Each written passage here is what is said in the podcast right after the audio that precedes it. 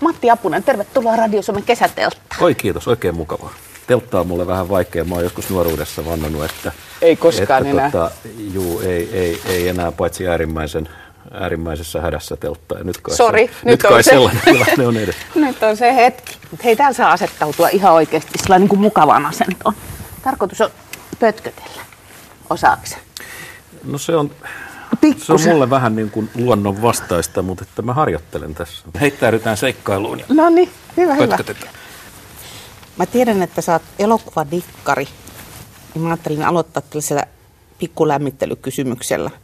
Minkälainen olisi elokuva Kaksi tuntematonta teltassa? jos se olisi suomalainen elokuva, niin ää, ensimmäisen tunnin ajan ne tuijottelisi toisiaan, ne ei puhuisi juuri mitään, ne olisi synkeän ja ahdistuneen näköisiä. Tunnin kohdalla ne avaisi viinapullon ja jatkaisi sitä tuijottelua. Ranskalainen elokuva, niin, niin äh, tota, ne ei saisi koskaan sitä telttaa pystyyn, koska ne aloittaisi semmoisen niin säälimättömän pajatuksen ja, ja, ja tota, huutamisen. Se, se olisi ehkä vähän huono telttailuelokuva, mutta mielipiteitä olisi paljon. Mun täytyy tunnustaa ihan rehellisesti, että sun kohtaaminen jännitti mua melkoisesti. Oho. Koska paitsi, että sut tiedetään aika teräväkielisenä ja terävänä ajattelijana, niin mua oikeastaan enemmän jännitti se, että y- ymmärränkö mä yhtään enempää tämän kohtaamisen jälkeen sun tyyliä ajatella asioista. Mähän mielelläni ajattelen itsestäni niin, että, että tämmöinen johdonmukainen looginen ajattelu, niin että sillä, sillä on niin kuin merkitystä ja, ja, ja kaikki muu tulee sitten niin sen, sen jälkeen. Niin, ehkä siinä on myös se yksi, koska tietyt asiat, mä käsittelen niitä enemmän tunteella, jonka jälkeen mun argumentointi on aika semmoista haparoivaa. No joo, tunteillekin on paikkansa vaikkapa tota jalkapallopeleissä, mutta että tunteet on kyllä hyvä pitää silleen kädenmitan päässä. Että tota, äh, oliko tämä kauhean tunteettomasti sanottu?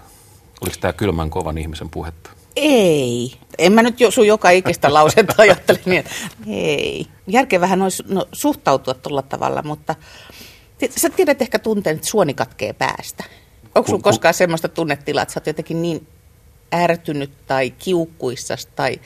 Juu, itse asiassa niin, niin suhtaudun monta kertaa äh, höpöpuheeseen ja, ja, ja niin kuin sanottu urheiluun vähän semmoisella tunteella, että et, et mun lapseni aina sanoo, että vedäs pappa henkeä ja käy hakees vähän hiilihydraatteja, että rauhoitut, että et ei tota jaksa kukaan katella. Tai sitten niin kun näkee, kun mä alan sen, niin kun, kun se meuhaaminen on alkamaisillaan, niin sitten ne sanoo jo siinä vaiheessa silleen, niin kuin, että älä, älä edes aloita. kyllä, kyllä musta sitä löytyy, mutta vain, vain tota, yksityisoloissa. Se on tämä suomalaisen miehen kauhea taakka, kun ei pysty avautumaan julkisesti tunteistaan. Että tota, viedään kaikki kotiin ja, ja sitten lyödään siellä päätä seinään. Mutta sulla on onneksi puolustuskykyisiä naisia kotona. Että... Juu, kolme kappaletta, että tota, ne, ne pitää ihmisen reitillä. Siis kaikkein parasta koulutustahan on tietysti se, että ne avoimesti nauraa mulle. Aina kun mä rupean niin kun pauhaamaan, mulla on vaan joskus vähän taipumus esitelmöidä ja pauhata. Ja, ja varsinkin mun vanhempi tyttäreni on ihan loistava imitoimaan mua. Sitten se, se, se vetää semmoisen niin kuin viiden sekunnin imitaation, jossa se laittaa mut täydellisesti paikalleen, niin eihän siinä voi muuta kuin lopettaa ja jatkaa puuron syöntiä. Vaikea katsoa peiliin. niin se peili, peili on siinä aina niin kuin läsnä halus, halus tai ei ja tota, hyvä niin. Onko sulla oikeasti semmoista vikaa, että sä täytyt omasta erinomaisuudestasi joskus vähän liikaa?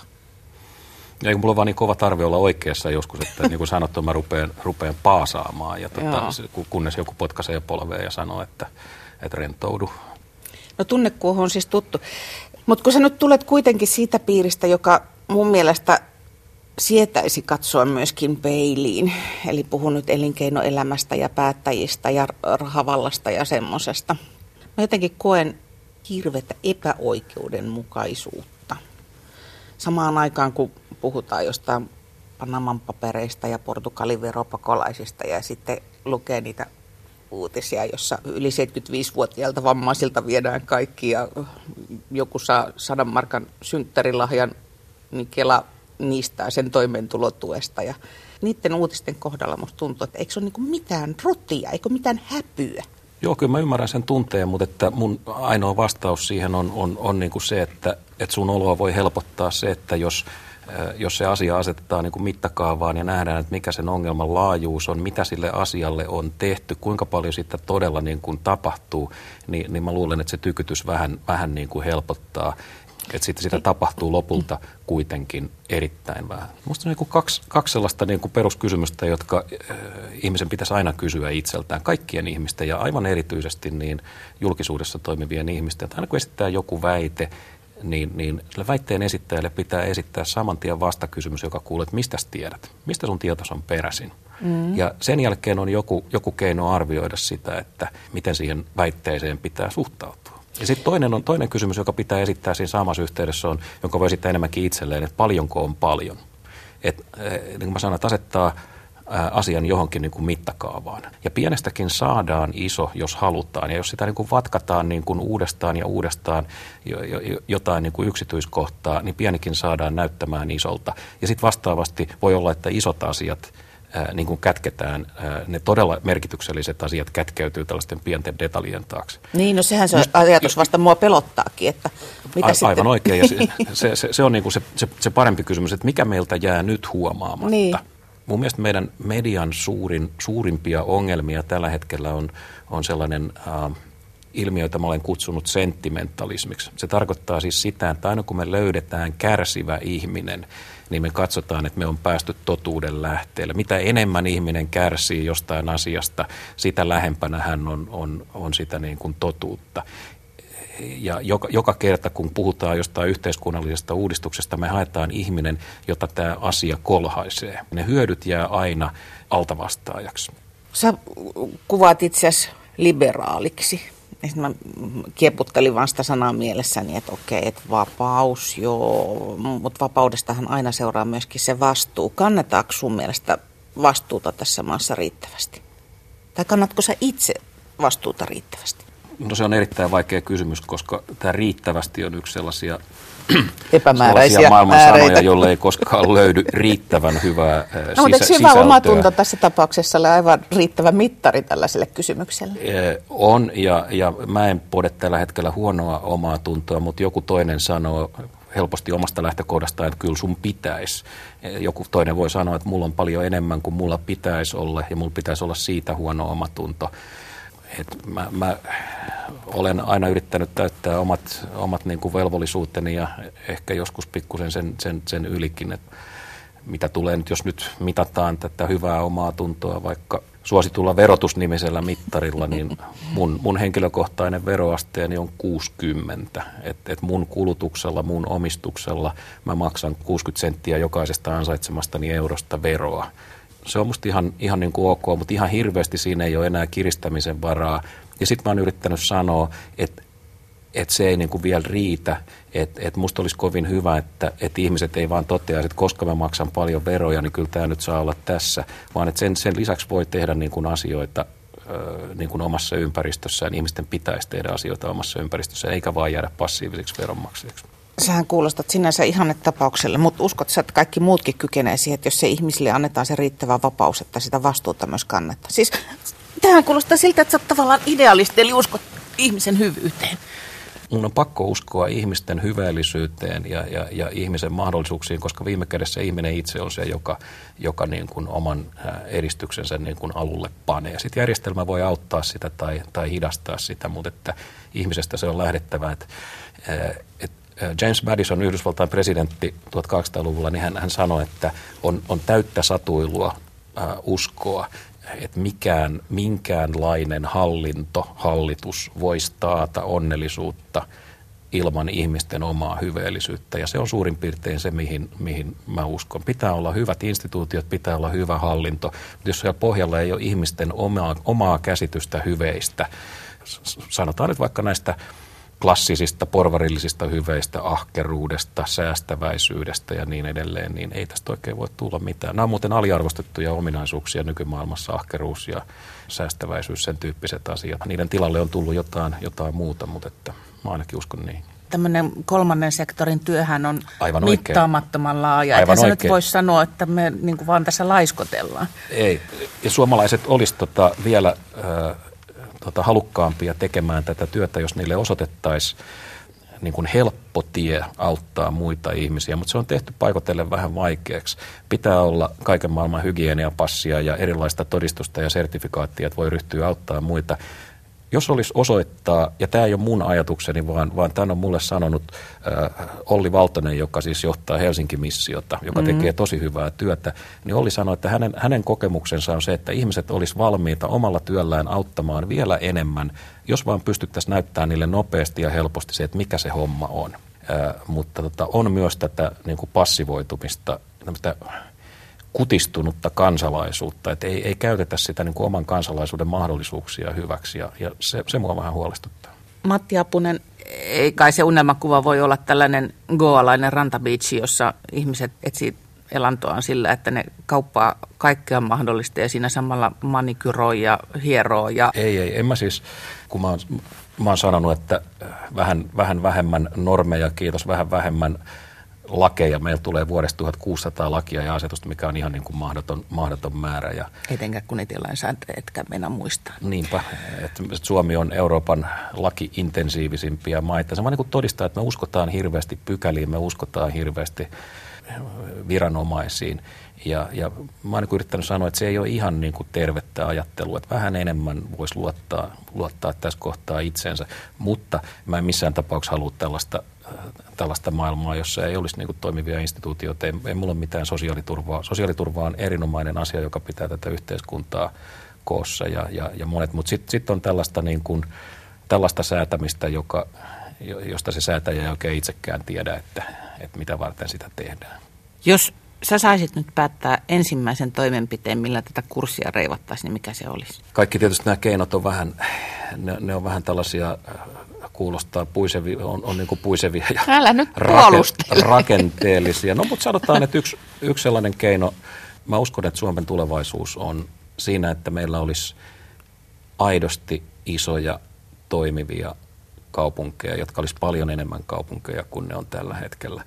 Meillä on yksi kaupunki Suomessa, joka pikkusen muistuttaa kaupunkia – ja se on, se on Helsinki. Muut on sitten hyvin, hyvin tota, ne on isokokoisia kyliä, sinänsä sympaattisia, niin kuin mun kotikaupunkini Tampere, joka on maailman suurikokoisin kylä.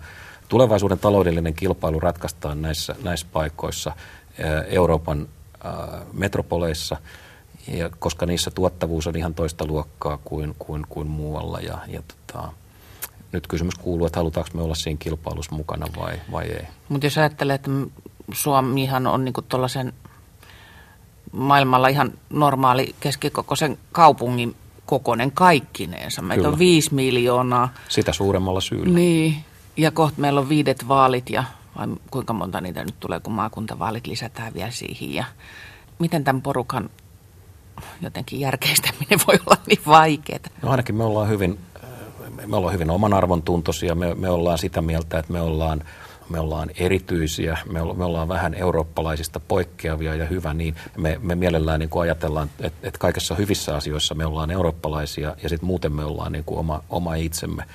Kyllähän niin kuin esimerkiksi geneettisesti suomalaiset on niin hyvin, hyvin omintakeista sakkia. Onko se hyvä vai huono asia sun mielestä? No en mä tiedä. Tota, en mä tiedä, joskus kun tätä synkistelyä katselee, niin mä toivon, että se olisi pikkusen enemmän sellaista Eurooppa- No et sä nyt eurooppalaisen... Bu- hilpeyden perikuva kyllä Enkö? Hyvä on, ryhdyn optimistiksi. Mä rupean markkinoimaan eurooppalaista kahvila, boulevardin kahvilakulttuuria Suomeen. Että... Joo. Hei, maistuisiko sulle kahvi? Juu. Vai haluatko pötköttää? Kyllä retkellä pitää kaffeeta. No niin, oh, right, mennäpäs kaivan. Tossa on kaffetermari. Yes. Tää on sitten yhtä kiukkusta kuin keittäjänsäkin. Toi kävi tota, kylässä meillä firmassa viime viikolla tuo Ilkka Kanerva ja mä tarjosin Ikelle itse keittämääni kahvia ja mä keitän semmoista tummapahtoista aika vahvaa. Ja, ja tota, Ike hörppäsi sitä ja päästi kirosana ja sanoi, että tästähän irtoo takaraivo. Ei paistettua kananmunaa. Ei, sori, en. Ei. Menee tuota, enemmän tällä vihannespuolella Nimittäin tota, täydellisen retkileipä on sellainen, että siinä on, siinä on hiukan tota, koppuraksi paistettu kananmuna. Tai, tai sitten vaihtoehtoisesti keitettyä kananmunaa, jonka on annettu maata jääkaapissa niin, että se alkaa kevyesti sinistyä. Sen jälkeen se on syömäkelpoinen. Ja sitten siihen sipuliteemakkaraa alle, niin sen jälkeen mm. tämä on oikein hyvä. Mut eikö toimisi ihan hyvin, kun ajattelee sunkin byroota, välillä tuntuu, että semmoinen pieni, hen, niin, vähän sama kuin sun tyttäret sanoo sulle, että henkäseppä hetki, niin se voisi tehdä ihan terää tuollaisessa kaikessa esitysten teossa ja päätösten teossa ja ensin vetää hetken henkeä ja... Niin tämmöinen henkinen alppimaja. Niin, just, mm. korkean paikan leiri. Hyvä idea. Mm. Sinne Evan käytäville kuule oma pikku mm. teltta tai sun huoneeseen. Semmoinen tota, konservatiivinen kupla, jossa Ai, tihe, nyt tihe, sattu. tihentää omia ajatuksia.